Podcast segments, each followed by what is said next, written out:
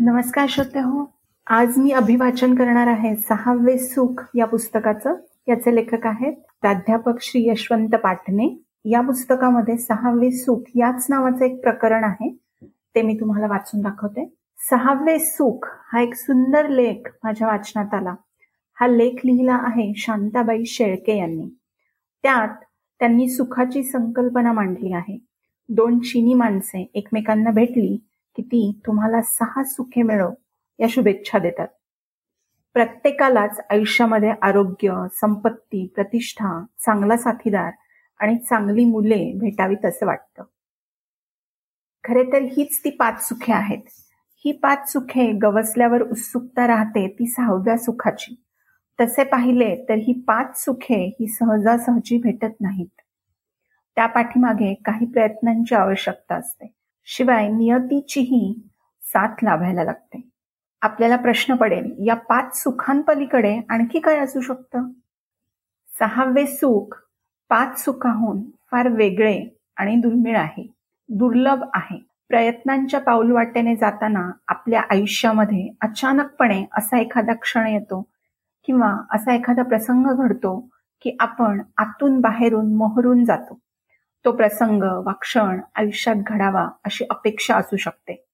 पण ध्यानीमनी नसताना अचानकपणे तो क्षण वा प्रसंग आपल्या वाट्याला येतो. आभाळात इंद्रधनू प्रगटावे तसा. आपण चैतन्याने न्हावून निघतो.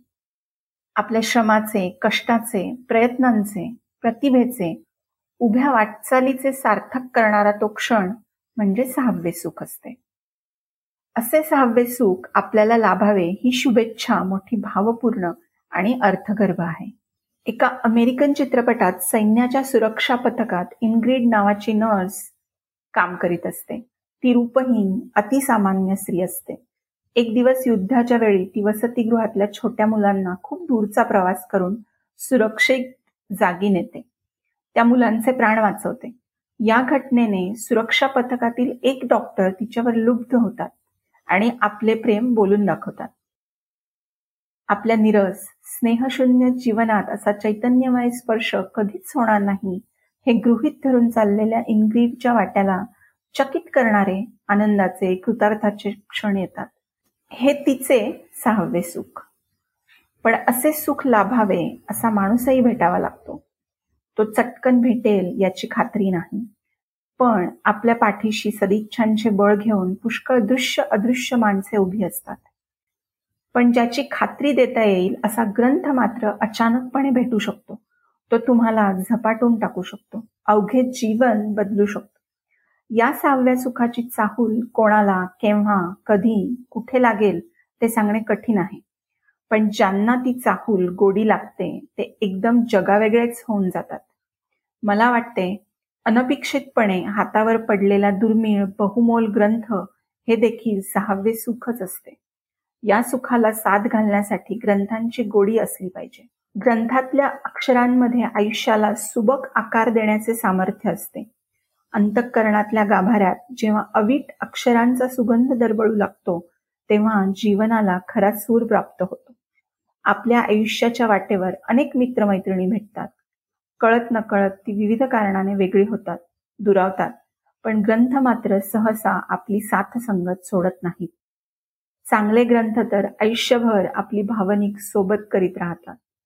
आपल्याला वैचारिक बळ देतात वैचारिक स्वागतशीलता शिकवतात थकल्या भागल्या मनाला चैतन्याने न्हाऊ घालतात अंतःकरणातील अंधारा कोपरा ज्ञानज्योतीने उजळून टाकतात नि सांगतात अंधाराचा आसरा थोडा वेळ विसरा. काळजामध्ये जपा उजेडाचा वसा. उत्तम साहित्यकृतीच्या वाचनातून आपल्याला उजेडाचे वारसदार होता येते. श्यामची आई ययाती मृत्युंजय स्वामी नटसम्राट महानायक यासारखे ग्रंथ म्हणजे मराठी साहित्य विश्वातली अक्षरलेणी आहेत. प्रत्येक नव्या वाचनाच्या वेळी नवी उत्कट अनुभूती देण्याची किमया त्यात आहे. अमृताशी पैजा मारीत आकाशाशी नातं जोडणाऱ्या संतांचे साहित्य हे तर आमच्या महाराष्ट्रीय संस्कृतीचे संचित आहे. आमची संस्कृती संतांच्या अध्यात्मावर उभी आहे.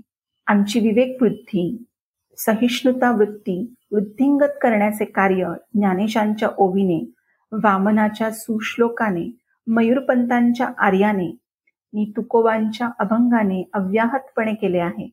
अशा संत महंतांचे ऋण साने गुरुजींनी भारतीय संस्कृतीमध्ये व्यक्त केले आहे. विकारातून विवेकाकडे निराशेतून विकासाकडे प्रचंड कोलाहलातून निरव मानसिक शांतीकडे जायला सांगणाऱ्या आपल्या संस्कृतीचे मोठेपण समजण्यासाठी साने गुरुजींच्या भारतीय संस्कृतीमधील ज्ञान भक्ती कर्म आणि संयमाचे धडे गिरवले पाहिजेत.